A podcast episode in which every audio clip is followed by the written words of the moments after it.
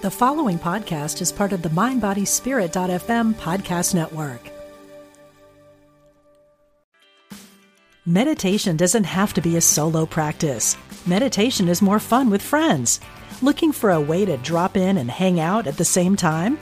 Join us online at Omega Institute for a meditation party with self proclaimed meditation nerds Dan Harris, host of the 10% Happier podcast, Sebene Selassie, and Jeff Warren. This three day retreat will stream live from Omega's Hudson Valley campus May 17th to 19th. Don't miss the party. Reserve your spot at eomega.org slash party today. Welcome to the Miracle of Healing, where we come together every week to discuss and discover a roadmap to healing. I'm your host, Lisa Campion, and I hope you can join us since the world needs all the healing it can get, and we are healing the planet one person at a time, right here on Mind, Body, Spirit FM. Hi there, I'm Lisa Campion, and this is the Miracle of Healing. Are you ready to awaken your sacred feminine sovereignty? If so, we have a really special guest for you today. Dr. Rima Bonario is going to show us how to attract everything we want in life when we're really deeply coming from our feminine energy. And she's going to talk about these seven queen archetypes that all women have and how we can embrace them and strengthen them to live happier, more abundant, and more sovereign lives. So um, let's welcome Dr. Rima here to the show today. She's a dream weaver, soul coach, and wild heart healer with 30 years on the path of conscious evolution. She has a really formidable and impressive background in her own spiritual development in her training. She's a respected thought leader, speaker, and teacher for women who are seeking to stand in their personal power while remaining open hearted and connected. Welcome to the show, Dr. Rima. I'm so excited about your book and to talk about the seven queendoms.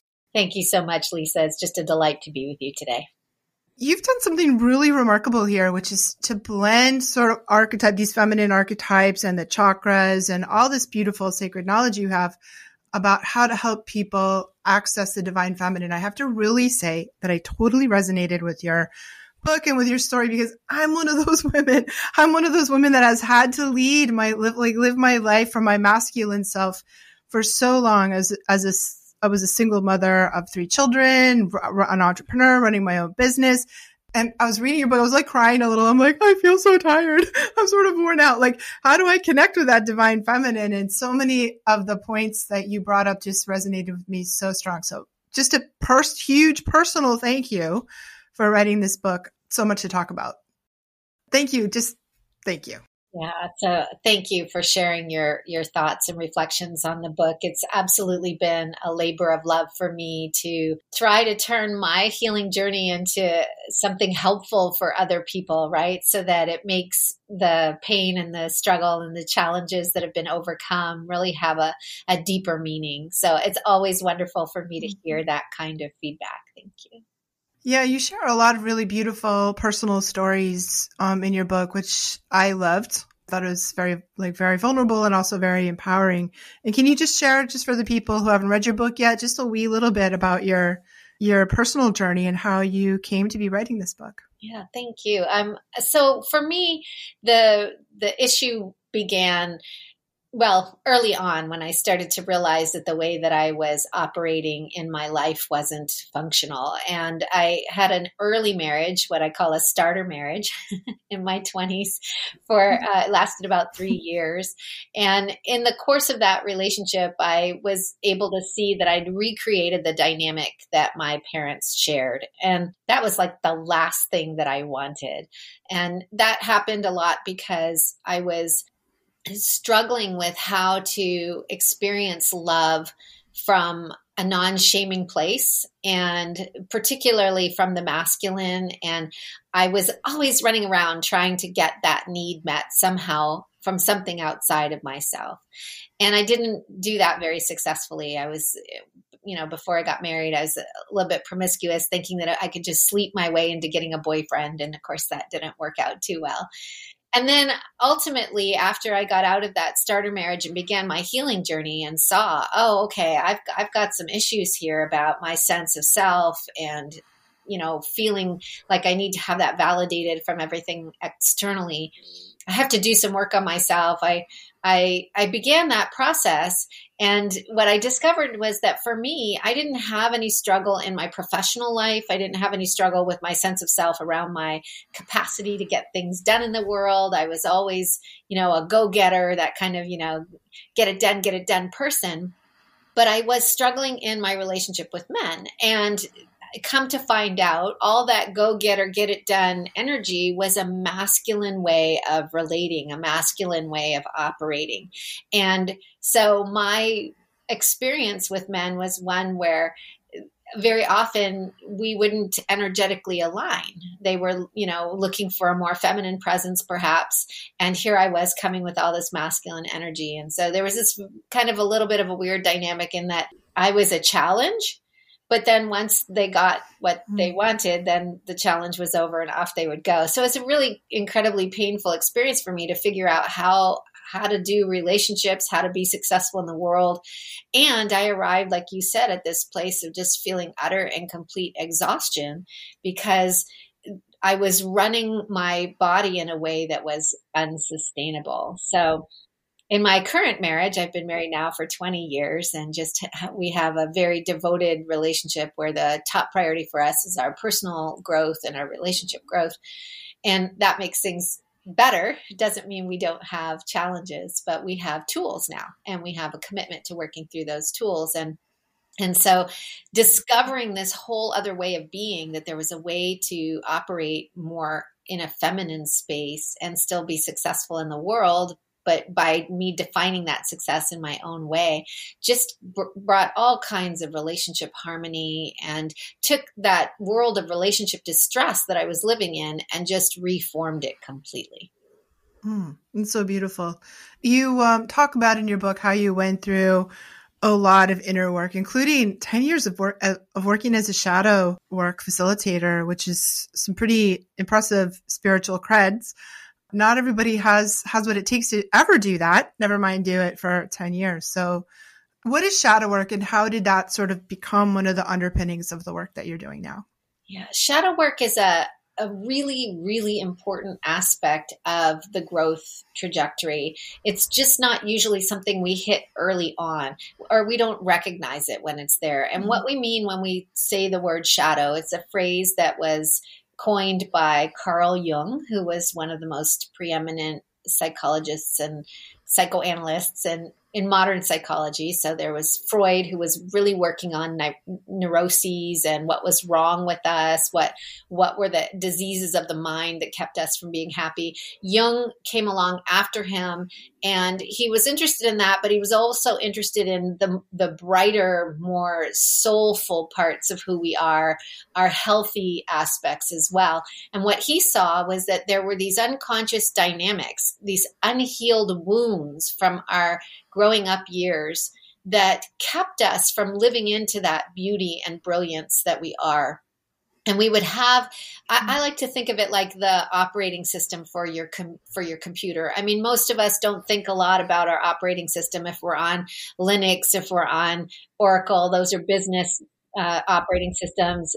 Most people who are on if you're on a mac product that's a mac operating system. If you're on a pc that's a windows operating system. Like we know these terms but when we're working on the computer we're not really thinking about what's going on in the background. We just need it to function and for ourselves personally, we have all this stuff, all this material, this unconscious material happening in the background that's actually driving our choices, driving our responses to people, mm-hmm. places, and things.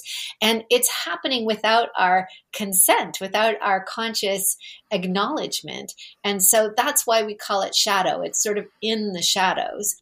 And when we start to see a pattern happening over and over again, that when with this particular person, I keep showing up like this, or when this particular issue happens, it pops me out of my brain and I become a crazy person, or I shut down and I can't access my feelings or my words and I just want to run away. That's an indication that you've probably stepped on one of those shadow landmines, you know, or one of those shadow, fallen in a shadow hole And you could benefit from having some support that would allow you to tease out where did that come from? Where did that start? What was the origination point for that wound so that we can do the healing work to resolve it? And when we mm-hmm. resolve what's happening in the shadow part of our psyche, it means that we get to live from a greater freedom, less fear and worry and concern, and we're more able to be masterful in our responses to life. Yeah, that's beautiful. I did I did a lot of work with the Pathwork back in the day, and it was so um, super challenging, but so rewarding. You know, I for me, what happened is I would clean up those shadows, and it would just like liberate. It was like life force energy for me that I I didn't know was sort of locked away in these old trauma kind of based patterns, you know, that we carry. Yeah, and it, it it does really open up a whole world for us, and that's why when I wrote about the queen archetype, it was very important for me to also talk about the shadow expressions that she can show up in because yes. we we need to be aware. We need to be aware of you know what's who's driving the bus and as I like to say it's okay for my conscious self to drive the bus or for my higher self, my soul to drive the bus. All the other parts and pieces of me, they just need to be sitting back there somewhere. it's not fun when you're unconscious or your shadow parts drive the bus. That's that's problematic. It is, yes. okay, well, let's talk about the queen archetype, uh, queen archetypes that you have. And first of all, when I saw your breakdown of sort of mother, maiden, crone, which you know was something I was familiar with, and then you kind of you kind of slid the queen in there, in the space between the mother and the crone, and I was like, yes, because I'm past the mother stage. My children are adults, you know, grown ups. And I, I, don't quite identify yet with the crone. And I was like, oh my goodness, that's, oh my goddess, that's it. Like I get to be a queen. It was, it was just so, I was so, I felt so validated. It was so lovely. I was like literally doing a little dance in, in my, in my kitchen when I read that. so thank you for that. But let's talk about it. How did you, how did you slide the queen right in there? Seems like she should have been there all along. That's what I believe is that she should have been there all along. She used to be there but we've lost track of those you know so much of our ancient wisdom we've lost track of. And and the idea of the maiden mother crone actually was uh, popularized not all that long ago, right? And uh, just a little over hmm. 100 years or so, they started, actually about 150 years ago, they started sort of going back in and looking as all this new ancient stuff was coming into light. You know, we were discovering things in, you know, Pompeii and that whole area down there, and then Greece, and then also then Egypt it started. And there was this whole access to these ancient traditions, these ancient lineages. And so, as that was teased out, this idea of the three phases of the moon, maiden, mother, crone, just became part of our zeitgeist, part of our, our cultural understanding. But the, the moon actually has four phases. It's it's got a period when it's dark also. And as I was in the same place you are, I was not ready to move into crone. And I began doing research and I discovered that there is this fourth time, this fourth archetype, where we're really owning our power, but we're not in that place where we're off to the side, sort of just as guide, where the crone is sort of like offering her wisdom from that deep experience. She's the elder. She's people sort of journey to her to get her wisdom. The queen is very much still active and very much in mm-hmm. leadership in her life and in the world. She's just doing it with all of the understanding that she's received in her over her lifetime but also deepening her sense of sovereignty, of owning this time in her life where it's about her. It's about her. Mm-hmm. And we have access to all four of these energies at any time in our lives, but sometimes they're more potent than others based on what's going on for us. And so the queen, I really am fond of saying that we're not going to be able to be the powerful crone we want to be if we haven't first truly embodied the sacred sovereignty that comes from being a queen. So beautiful. You really are blending sort of um, some archetypes in here, like breaking down queen, the queen into further archetypes. Yes. Um, and then and then putting them in with the chakras, which I thought was brilliant, by the way. Wow let's talk about that. So there's different kinds of queens. You talk about seven different kinds of queens and probably there's more because archetypes are very, you know, there's sort of an unlimited version of them. out there, but you broke it down into four really powerful ones with the idea that we all, we might have one one or two that we live more in, but we really actually all, have all of them. Yeah, absolutely. And and that happened because as I was in my own journey to create greater sovereignty for myself, I realized that there were seven different areas that I wanted to create that sovereignty so for me it made more sense to try to do it like one bit at a time than trying to do it all at once and and that's why i go on this journey with people when they read this book and in my courses we're we're going on this journey to really deeply discover and hold all of these parts of ourselves all of these different forms of sovereignty. So spiritual sovereignty mental sovereignty our energetic sovereignty, emotional sovereignty, sexual sovereignty, physical sovereignty, and then our expression in the world, our expressive or dharmic sovereignty.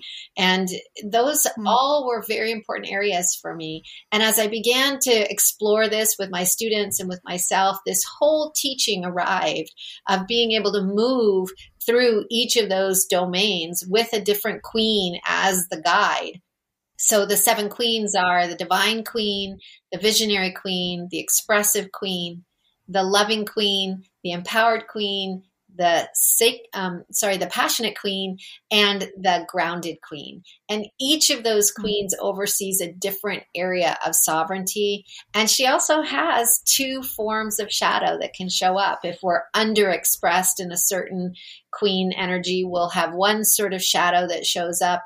If we're overexpressed in that queen energy, we'll have another form of shadow that shows up. And so the idea is to become aware of all these areas of sovereignty and seek to be as centered as we are able to be in the process of owning those queen energies.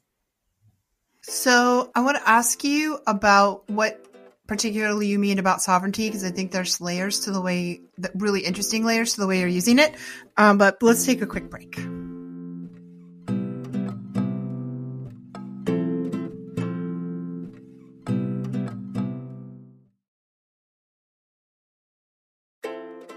We are here with Dr. Rima Bonario talking about her fantastic book, The Seven Queendoms.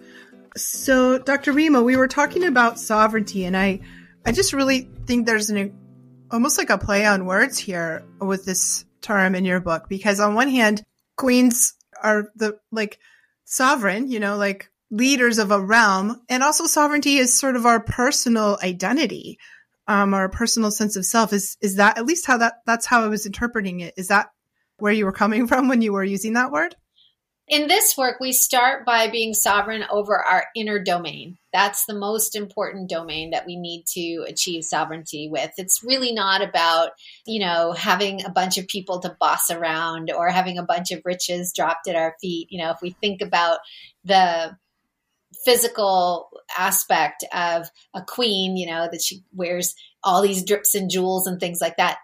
However, seeking to know for ourselves what our own form of abundance is is a really important part of our own natural mm-hmm. sovereignty mm-hmm. and so we we must learn how to take good care of ourselves and be our own champion and really when we're talking about sovereignty we're talking about the ability to be in self-governance and free from external influence mm-hmm. so that we get to feel that we're making our own choices in our own lives and as women for many, many thousands of years, we haven't actually had access to certain kinds of sovereignty in our cultural experience, in the collective experience. And so, where do we have to start? We have to start by having sovereignty over our inner domains. And as we are working on that and bringing integrity to the inner life, we create integrity in the outer life and we start to see what we won't tolerate, you know, what we've been tolerating that isn't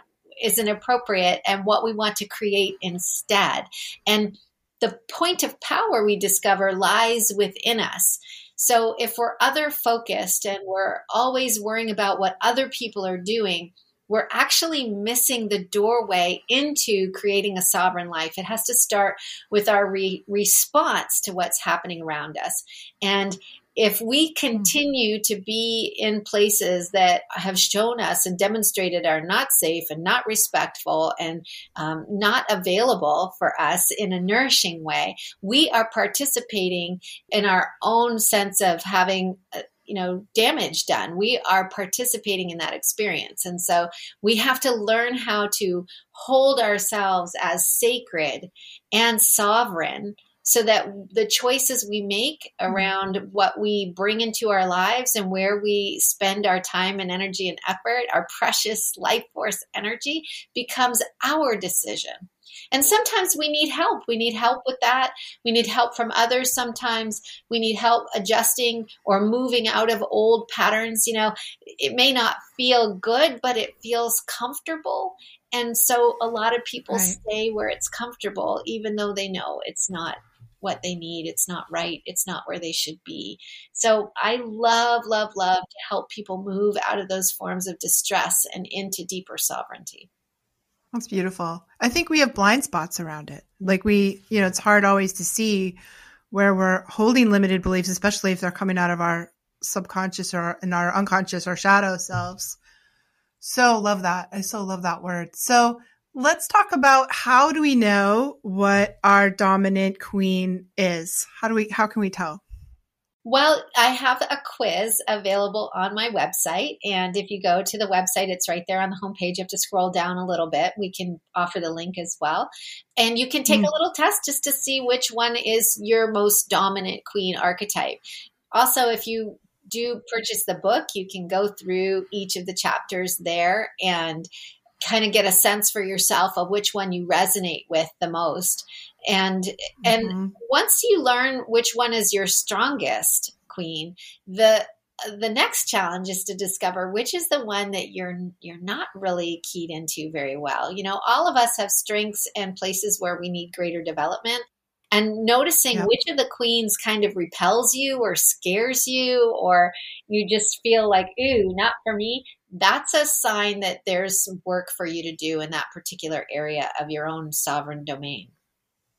Right, because we really need access to all of these, um, all of these ones. And I, I don't know if this is true, but I would imagine maybe it's almost easier to see the shadow aspects of this. Like yes. when I read your book, I was like, I could, I could recognize myself so easily in the shadow. And then when it came to the like the higher expression, it was hard for me to own it, honestly. That's a really great insight, Lisa, because part of what we're doing in this work as women is stepping into actually owning the fact that we do get to be our most brilliant and amazing selves. It's actually our responsibility. The feminine holds all the generative capacity. We all have masculine and feminine energy in us so we all have that ability to be generative. It just so happens that because we're born into a female body, we have greater access to that feminine energy. And it's our job, and it has always been the feminine's job, is to set the direction. And then the masculine's job is to get us there. But right now, we hmm. have, as a society, really devalued the power of the feminine, along with female power, which is really about women, whereas the power of the feminine is about no one, right? It's all it's about all of us. We all have that within us, right. and we are struggling because we don't have this uh, direction that is generative, life affirming, and nurturing and creative. We we seem to instead have this fascination with death and how to avoid it or how to control through creating death and destruction. And so the masculine's very good at that. And and we yeah. it's not that we want to get rid of that. We absolutely need our masculine capacities. But as women, we won't personally feel nourished, happy, healthy, or live long and enjoy life if we're not really focusing in on developing our feminine capacities as well and allowing that to be the one setting the direction. Yes, and you have some very practical ideas, resources, exercise practices for helping us embody because these are really we have to embody them. They're, I mean, it's good to think about them, you know, to start with thinking about them and understanding them, but really we need to deeply embody them. So, how do we do that? Asking for a friend. Yeah, it's the name of the game, Lisa. You have it on target here. And that's why I call this book a soul map for embodying sacred feminine sovereignty.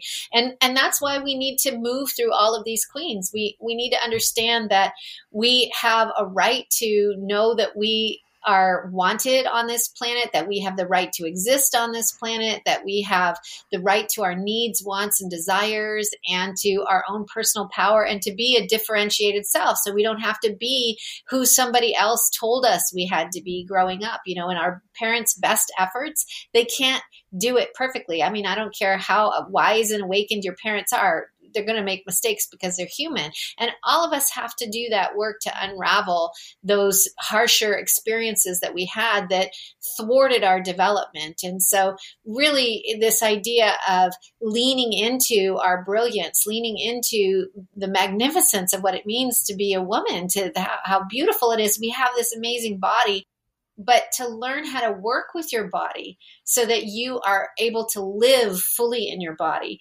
And that was a new thing for me. I mean, I, I was really great at being sort of up here, living from the neck up. And then I found my heart when I got into uh, New Thought Christianity through Unity and Centers for Spiritual Living. And so then I was living sort of from here up. But all that stuff down there, it was like, you know, oh, no, the body is sort of like a bother, man. You have to feed that thing and get it enough rest and take it out for exercise. And oh my gosh, make sure it's watered. That was like a foreign concept to me. but I did I didn't realize how much of the pleasure and the joy of life comes from being embodied. That's why we're here is to bring this aspect of divinity, the goddess, and, and however you think of the divine into f- physical form. So the all the yeah. joy and pleasure comes from being comfortable in your own skin. And many of us grew up in environments that didn't lead us to feel comfortable in our own skin. So we found ways to kind of disappear or not not live in ourselves truly. And and we suffer from that. We suffer from that. And so when you go through the book there are lots of different exercises involved in in there. Things that seem deceptively simple but when you do those practices with some regularity you begin to become more masterful at living in your body and more comfortable and feel at home inside your own skin Beautiful stuff. Um, I noticed a big shift in my life in that because I started my early life as a martial artist, which is, uh, you know, in a pretty tough martial arts style, which is sort of a very yang masculine way to go. And then um, later in life, I started dancing, mm-hmm. and I was like, "Oh, you were doing, you know, you were doing salsa, and me too, like me too. Like the dancing has been one of the things that is, at times, sort of only thing that's kept me like embodied in my feminine. So, so that's been a blessing for me. Dance is such a powerful tool. And you know, you don't have to go out and partner dance in a club somewhere to get the value of that. If you put on a, a, piece of music that you really enjoy that moves you and just allow yourself just for three, five minutes in the morning uh, on a given day, if, if there's a day you're feeling stuck or particularly crunchy, my, my daughter sometimes calls it you know, being salty, you know, uh, and you put on a piece of music and you just let your body move you, that moment mm-hmm. of reconnection to our our vehicle to the the temple that we inhabit is so full of lusciousness and we we turn the speed dial down. We slow down. This is where we find the feminine. You can do this also by going on a walk in nature where it's not a speed walk. It's not about getting your heart rate up and getting your cardio in. It's just about walking and seeing the world and being in awe and feeling the just the blood moving in your body connecting to your body feeling with intention what it's like to put your feet on the earth, maybe even laying on the earth. These are all super easy, powerful ways to connect with with the beautiful feminine mm. vessel that we have. Mm, thank you so much. So, um, for those tips, um, I think they're beautiful. So, Dr. Rima, how can people work with you? Like, you offer classes, coaching. How can we get more? Yeah, so you can come to my website and see that I do have one on one mentoring that I uh, have mentoring clients that I work with. I also have different classes that are available on the website.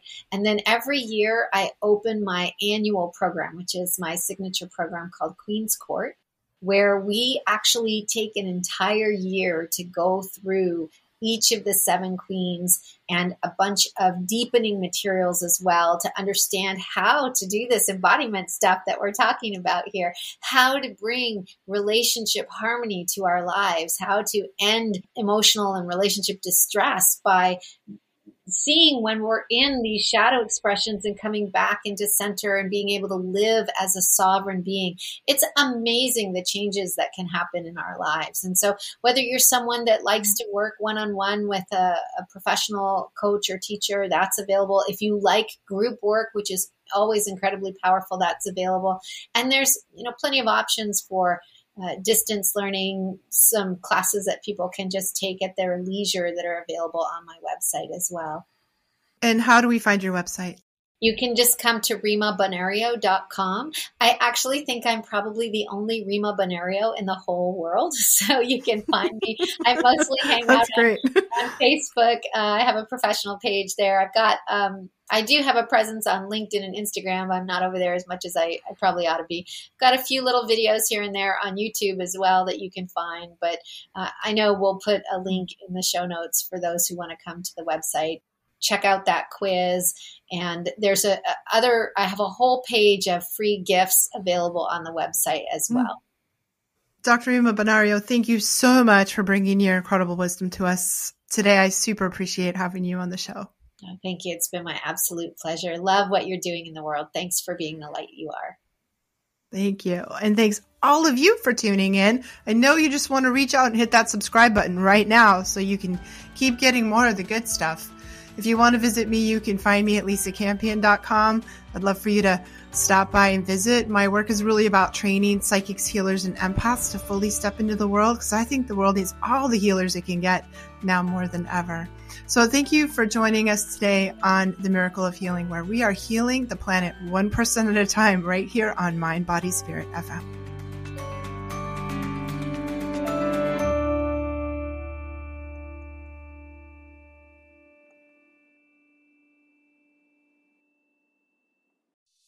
Intuition is our spiritual GPS and the single best tool that we have for navigating our lives. I'm Victoria Shaw, and on my Intuitive Connection podcast, I will share with you the ways to connect with your intuition and awaken the gifts of your soul. In each episode, I'll draw on my own intuitive gifts and my training as an Ivy League trained counselor and psychologist to help support you in reaching your highest potential. Start listening now on Mind Body Spirit FM Podcast Network or wherever you find your podcasts.